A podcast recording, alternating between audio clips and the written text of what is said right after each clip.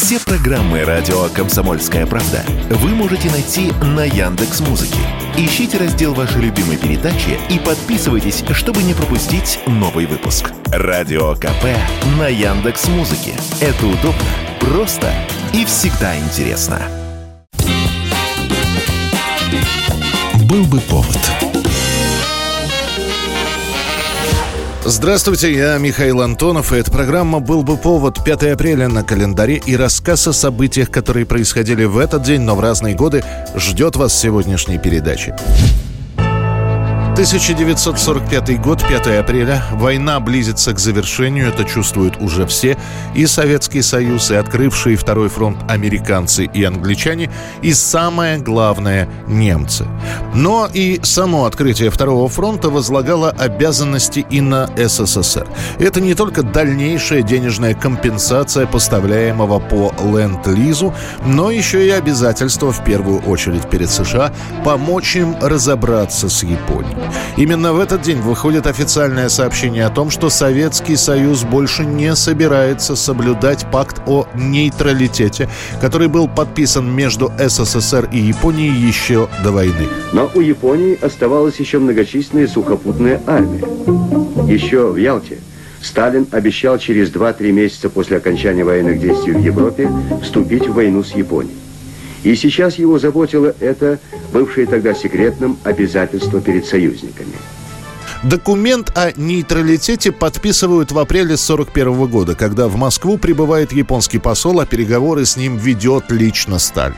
Однако после того, как Япония вступила в войну на стороне нацистской Германии, отношение поменялось. Измотанная Великой Отечественной страна с трудом перенесла бы удар на Дальнем Востоке, но Япония видела главного врага не в Советах, а в Соединенных Штатах, а те, в свою очередь, после нападения на Перл-Харбор готовы были сделать все, чтобы наказать японцев.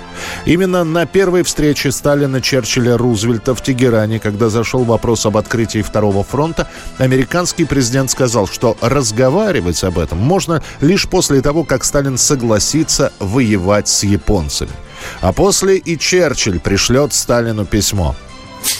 Я искренне желаю, и я знаю, что этого желает и президент, вмешательство Советов в японскую войну, как было обещано вами в Тегеране, как только германская армия будет разбита и уничтожена.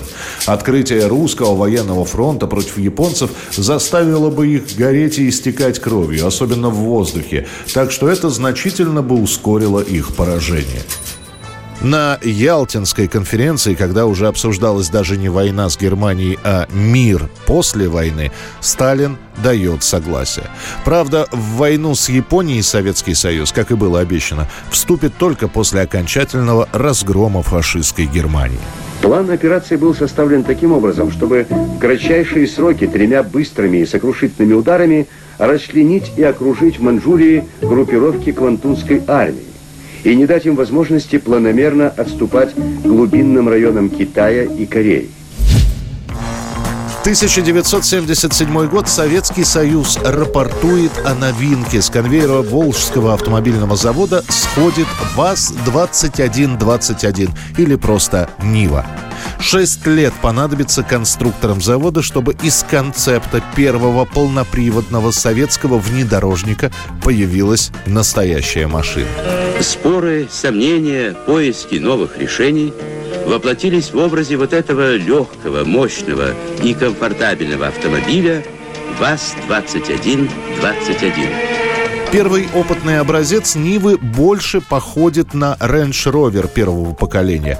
Но выяснилось, что брать западный образец слишком затратно. Все равно приходится очень многое переделывать и дорабатывать, поэтому придумывать машину решают с нуля. В 1976 году будут собраны первые 50 машин, которые отправятся на практические испытания в степи, болота, пустыни. И лишь через год, устранив недоработки, автомобиль представят как новинку. Ну а главное, что Ниву оценят не только у нас в стране, но и за рубежом. Она соберет довольно большое количество наград на автосалонах, достойно будет представлена в международных гоночных соревнованиях. На Западе Ниву рекламируют как идеальную машину для путешествий небольшой семьей. На улицах испанской столицы, всегда таких шумных и оживленных, появились новые, пока мало кому известные машины. Изящные, окрашенные в яркие цвета, у одних они вызвали удивление и любопытство, у других – профессиональный интерес и восхищение. Покупателям на материковой части Испании и на Канарских островах фирма Ibn Auto в специально сооружаемых торговых центрах предложит все семейство наших лад.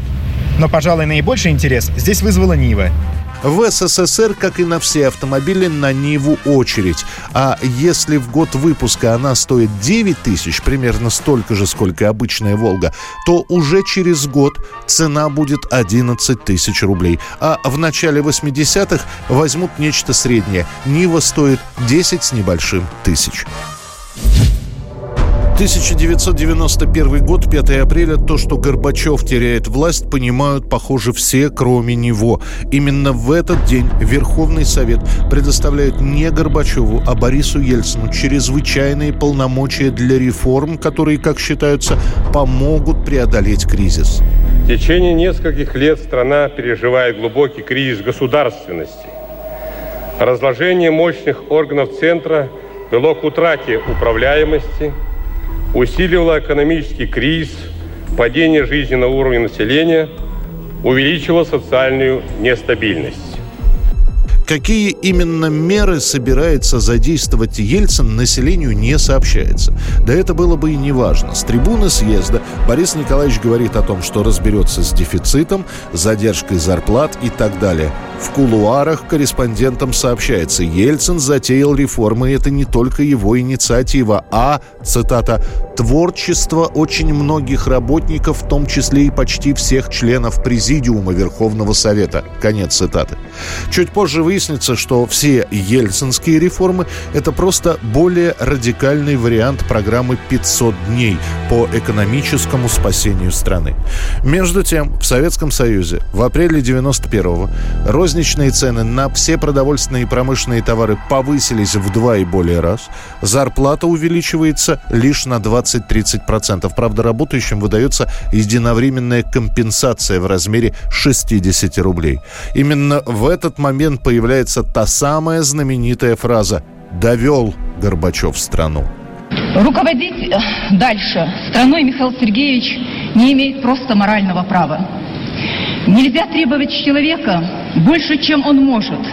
Все, что он мог, Михаил Сергеевич сделал. Развалив страну, столкнув народы, великодержавную страну пустил по миру с протянутой рукой. Между тем, помимо задержек зарплат, дефицита еще и забастовки. К бастующим шахтерам, которые требуют повышения заработной платы, присоединяются сотни трудовых коллективов по всей стране. Число бастующих превысит в марте 1 миллион человек. 1985 год, 5 апреля, 15 часов 30 минут. Около 5000 радиостанций США и Европы прерывают свое основное вещание и передают одну песню «We are the world» которую написал Майкл Джексон и Лайнел Ричи. И исполняется эта песня 45 американскими музыкантами. Это было мероприятие по сбору средств в фонд помощи голодающим в Африке. We Are The World станет первым мультиплатиновым и самым быстро продаваемым синглом в истории популярной музыки Соединенных Штатов. Композиция возглавит многие чарты мира и породит огромное количество последователей. Уже в конце апреля апреля 1985 года группа из 45 латиноамериканских артистов, в их числе Хулио Иглесиас, запишет песню «Кантаре Кантарес». А в 1987 году в СССР будет сделана композиция «Замыкая круг». Это была программа «Был бы повод» и рассказ о событиях, которые происходили в этот день, 5 апреля, но в разные годы. Очередной выпуск завтра. В студии был Михаил Антонов. До встречи. dying. Oh, when it's time to lend a hand to life, the greatest gift of all. We can't go on pretending day by day that someone somewhere will soon make a change. We all are part of God's great big family. And the truth, you know, love is all we need.